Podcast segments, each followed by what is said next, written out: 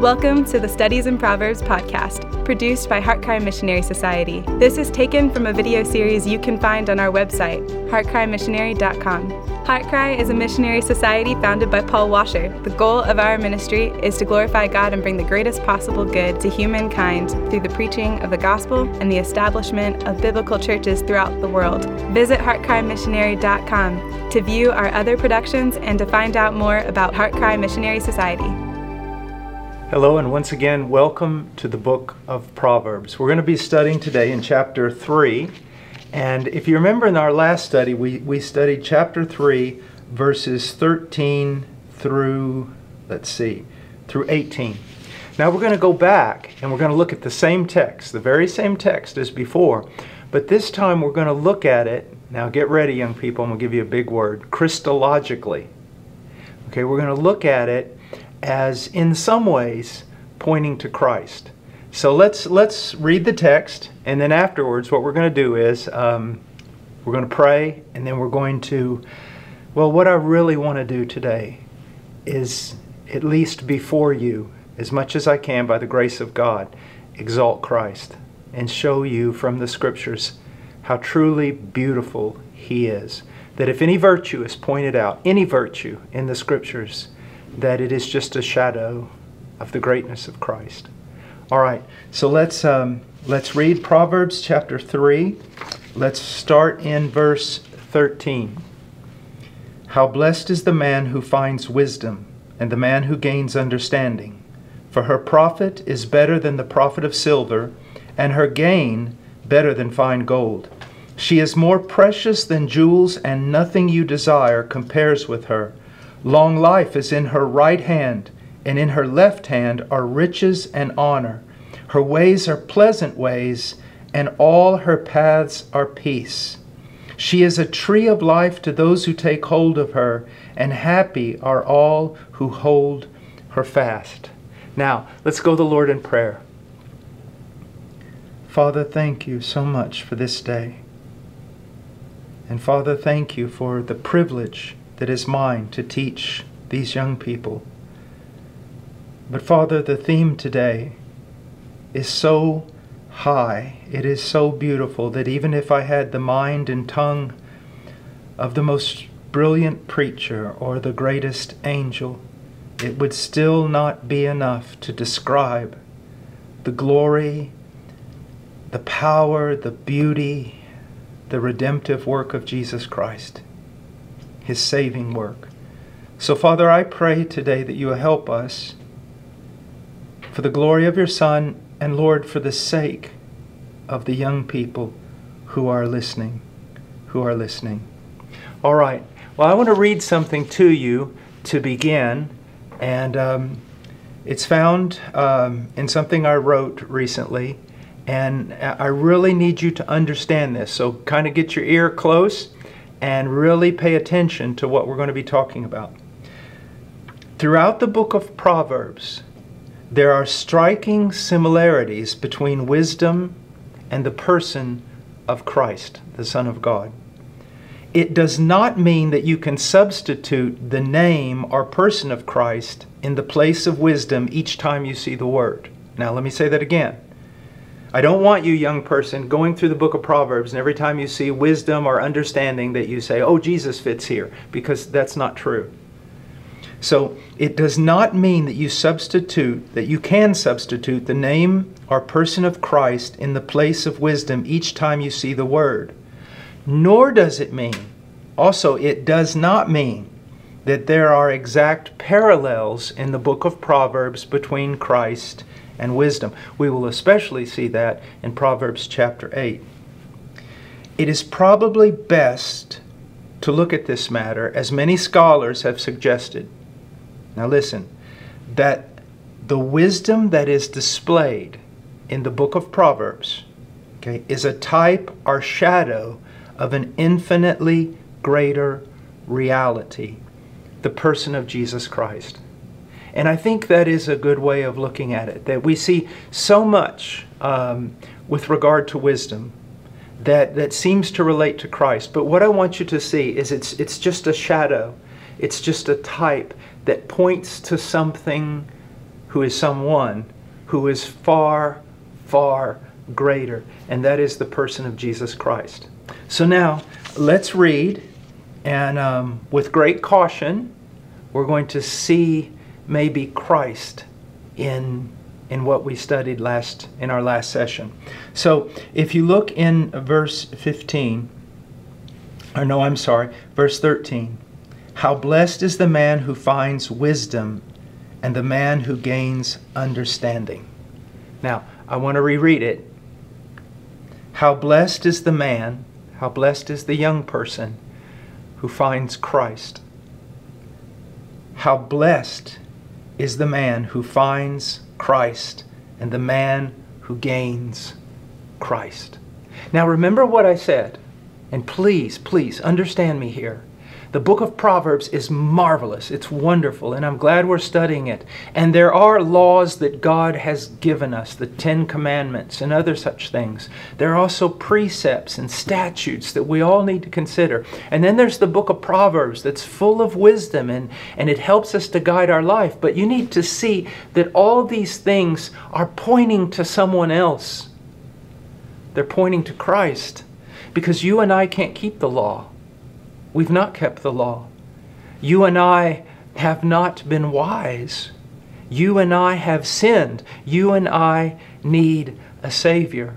So if, if you memorize the entire Old Testament but you do not have Christ, it's useless. If you can claim to have studied through the entire book of Proverbs and you understand it correctly, but you have not Christ, it really, really, really doesn't matter. So I want to say a few things here. First of all, Christ is the Logos or Word of God. He is the greatest revelation of God. So when we study through the law, we're seeing the character of God manifested. When we study through the book of Proverbs, yes, we're seeing the wisdom of God. But if you really want to see the greatest revelation that God has ever given of Himself, then you look to the Son. Always look to the Son. Always the Son. Always Him. I'm an old man and I've walked with Christ much longer than most of you have been alive. And I can tell you this although I love all the things of God's Word, I love it the most because it points to His Son. Now, I just want us to look so that you, you, you know, we're dealing with Scripture here. Let's go to John for a moment, chapter 1. John chapter 1. And um, I think so far in this study I've gone about 10 minutes, so I'm going to go off track here and just ask the film guy to tell me when the next 10 minutes pass. Okay? All right. Let's look in, in um, in John chapter 1, verse 1. In the beginning was the Word, and the Word was with God, and the Word was God. Okay? So we have this thing called the Word, and He was in the beginning. This is talking about His eternity. This Word, whoever it is, whatever it is, like God, is eternal. And then it says, and the Word was with God. The Word this person, this thing, dwelled in perfect fellowship, perfect communion with God. And then we have the, one of the most astounding statements in all of the Bible. And the Word, this, this Word, He was God. Now, here's the question Who's the Word? Do we have to guess at an answer? Well, we can talk about all sorts of things from secular Greek language to philosophy to all sorts of things to actually the word logos, which is word, uh, the way it's revealed in the scriptures. But I just want us to go to verse 14 and we will see who the word is. And the word became flesh. So the word is the eternal Son of God. God has existed, God has existed throughout eternity as a Trinity, the Father, the Son, and the Holy Spirit. It's not three gods, it is one God, manifested in three distinct and real persons. The Father is God, the Son is God, and the Spirit is God. And you say, that, Brother Paul, that's a great mystery. Can you explain it? Well, I could say a lot more about it, but it would take up too much time. But it will always remain to us a mystery. But wouldn't you expect the God of the universe to be in some things incomprehensible? Not irrational or illogical, but incomprehensible. Beyond what the minds of men and even angels can comprehend. So it says in verse 14, and the Word became flesh. What does that mean? He took to himself a human body. He, he became a real human being. That Jesus Christ is often called the God man because he is God the Son, but he is also the Son of Man. He is also a true man. True God without any diminishing of the term. He is God in the fullest and most complete sense of the term, and at the same time, He is man in the most complete sense of the term. Now, what you need to understand here is that I don't know if you've ever heard the word demigod. A demigod is something in between God and man. Jesus is not a demigod nor is he something greater than a man, but lower than an angel in the sense of his eternality, his nature. No, Jesus Christ is God, and Jesus Christ is man. Two natures, human and divine, without mixture, without confusion. And that is why, young people, I'm always telling you, look to Jesus. And I'm telling you that because the Bible's telling you that. Because only God can reveal God. Do you see that? If you want to know who God is, you have to go to God. I mean, even angels would be at a loss for words to reveal to you exactly who God is. But in the person of Jesus Christ, God became man. And look what it says And the Word became flesh and dwelt among us. And we saw his glory, glory as of the only begotten from the Father, full of grace and truth.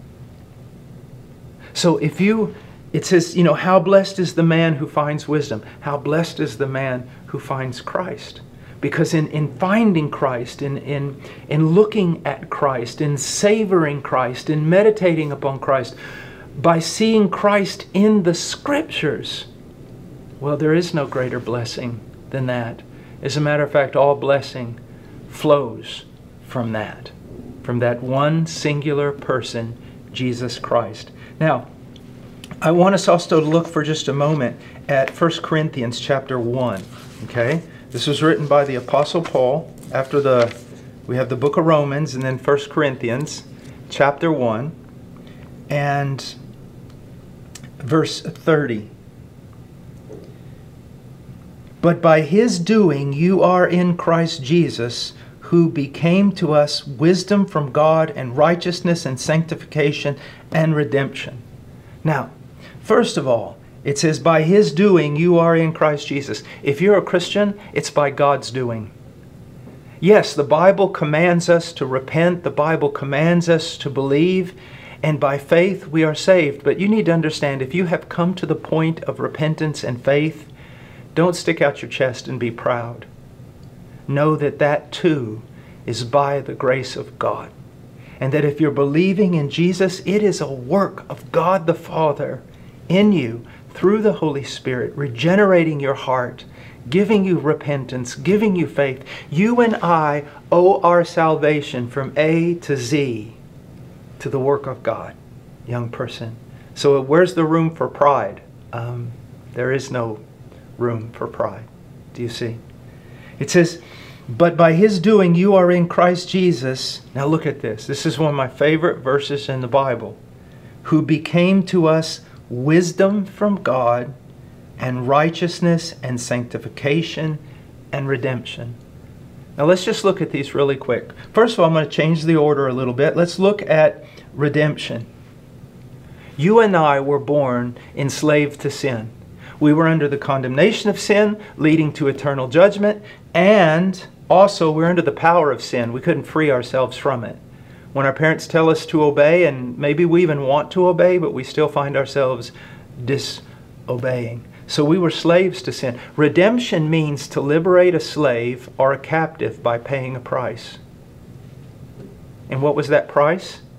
not the blood of bulls and goats, not some good work that you and I might do. The price was the blood of God's own Son, the precious blood of a spotless lamb. People ask me sometimes, what's your motivation for carrying on? What is your motivation for serving? And, and really, there's one primary motivation. He shed his own blood for my soul. I have been bought with a price, and I no longer belong to me. I belong to him. So, how do I get out of slavery? Him. Only Christ. Young person, look at me. You can't get out of slavery by memorizing the book of Proverbs. You can't get out of slavery by being moral or virtuous or anything else. You get out of slavery because Jesus Christ died in your place and you trust in Him. And then it says, He's become our righteousness. You see, you and I have no righteousness of our own.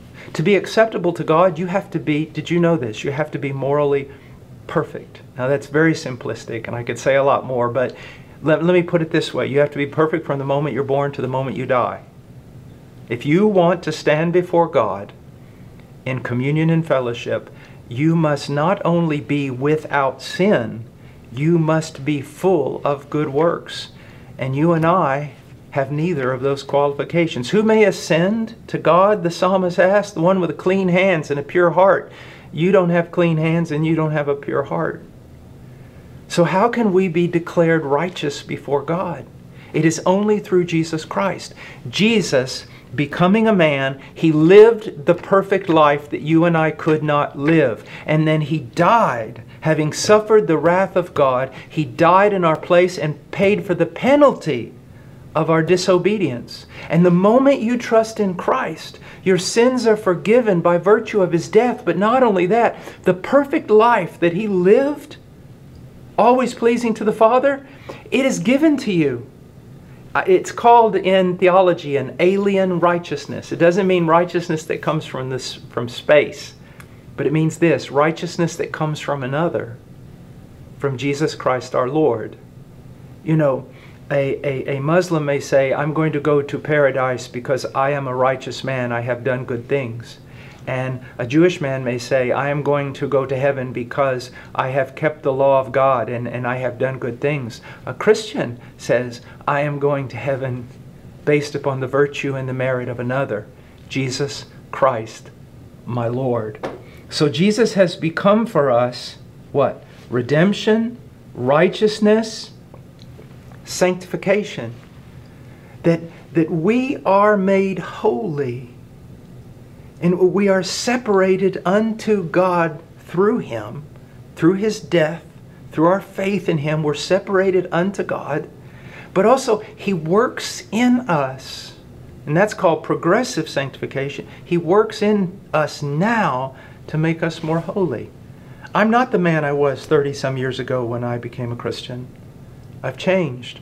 But if I have changed, I have nothing uh, in which to boast except Jesus Christ, who began a good work in me, is finishing it. Do you see that? And then He's our wisdom. You know, I have met in my years in academics and things, I have met brilliant men, you know, astrophysicists and scientists and people who've studied with Nobel laureates and everything. And many of them didn't know Christ. But I could take you to the jungle of Peru and find an old native woman who can't even hardly read, and yet she has more wisdom than all those other men, all those other academics. Why? Because she has been taught of God and she sees that Jesus Christ is everything, and that is true wisdom. Do you see that? So, yeah, I want you to learn all the book of Proverbs, but I would rather have you learn this one truth deeply. Jesus is everything. Not only everything, student, He's all we have. We don't have anything else. Nothing else. Nothing. Nothing. Nothing. I always say, apart from Him, I would have no part with God. Now, I want to get to one verse before we close, and it also has to do with Christ being the true source of all blessing, and that is in the book of Ephesians. Just run over there with me, chapter 1. And chapter 1, verse 3 Blessed be the God and Father of our Lord Jesus Christ, who has blessed us with every spiritual blessing in the heavenly places in Christ. Okay? Now, in Christ. Now, we don't have time, and I would love to, but it would take probably a couple days to go through chapter 1. But as you read through chapter 1, and I really recommend it, as you go through, you are going to see the phrase in Christ, in Him, in the beloved, over and over and over again. And basically, after verse 3, saying that God has blessed us with every spiritual blessing, then Paul goes on throughout this chapter, at least part of this chapter, and begins to explain what those blessings are. And what he's saying is this every one of those blessings is in Christ. Do you understand me? I want you to, to, to, to kind of look at it as a sphere okay? A sphere, a circle. You were in Adam, okay, in that circle. That was your sphere of existence. And in there is sin, unrighteousness, condemnation, and death. That's who you were in Adam. But the moment you trust in Christ, you come out of that sphere of existence, and now you're in another sphere of existence. You are in Christ. And what do we have there? Oh, we have righteousness. We have eternal life. We have life. And so, even though I'd love to go through this passage, I know I can't, but I want to close with this. Um, I had a young person come up to me one time years ago, and they said, after my sermon, they go, Brother Paul, Jesus is all we need. And I said, Young man, Jesus is all we have. He is just all we need. That is so true. But what you need to understand, He's all we have. Outside of Him, we have nothing. Nothing. So, in all your getting of wisdom, realize it's a shadow and a type pointing to a much greater reality. And that great reality is Jesus Christ.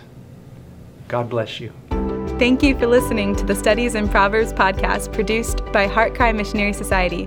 Visit heartcrymissionary.com to view our other productions and to find out more about HeartCry Missionary Society.